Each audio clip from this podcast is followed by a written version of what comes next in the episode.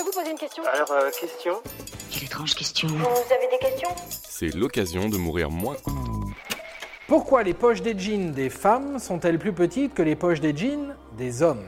Saviez-vous que seulement 10% des poches de jeans des femmes sont suffisamment grandes pour y contenir la main d'une femme? Alors que dans le même temps, 100% des poches de jeans masculins peuvent accueillir nos grandes mains poilues.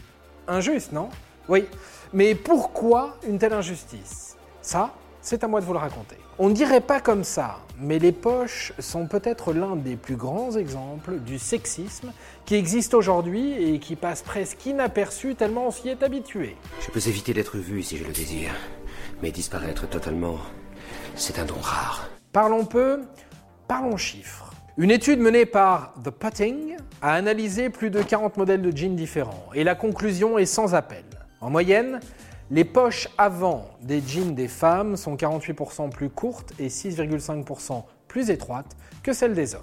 Bon, là comme ça, je sens que ça ne vous dit pas grand-chose. Alors prenons un exemple concret, un iPhone. Eh bien, un iPhone ne rentre que dans 40% des poches de femmes.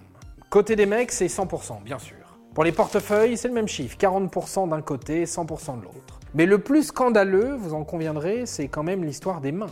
10% des mains des femmes peuvent tenir dans une poche de jean versus 100% du côté des mecs. Les femmes veulent bien faire un effort sur le téléphone ou sur le portefeuille, mais elles vont quand même pas changer de main. Au lieu de ça, tu vas repartir comme t'es venu. Une main devant, une main derrière, à poil.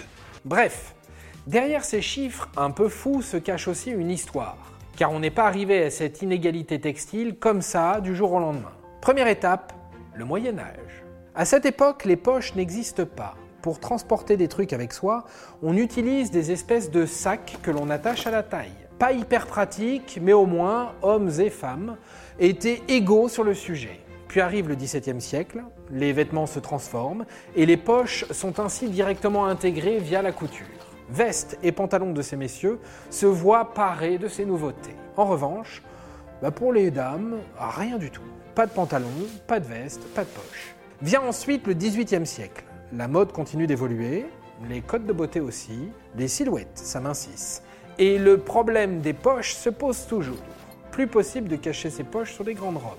C'est le moment où l'on voit apparaître le réticule. Le réticule, c'est quoi? C'est un minuscule sac à main, pochette, pour transporter ses effets personnels. Le Jacquemus avant l'heure, quoi. Ça sera bien plus en sécurité dans le petit sac à sa mémère. Ok, c'est bien beau, mais les poches alors? C'est pour quand Fin du 19e, début 20e, la rogne se fait de plus en plus forte. Les mouvements féministes dénoncent cette inégalité à la fois pratique, esthétique et sociale. En 1899, le New York Times écrit Plus nous devenons civilisés et plus nous avons besoin de poches. Tant que les femmes n'auront pas de poches, elles ne pourront pas rivaliser. Les détracteurs envoient alors l'argument du sac à main. Un sac à main, ça transporte des trucs aussi, non? Eh bien, ce n'est pas l'avis de Charlotte Perkins Gilman, haute figure du féminisme, qui écrit en 1905 dans le New York Times toujours que le sac n'est pas une poche. La mode a longtemps boudé les poches pour les femmes.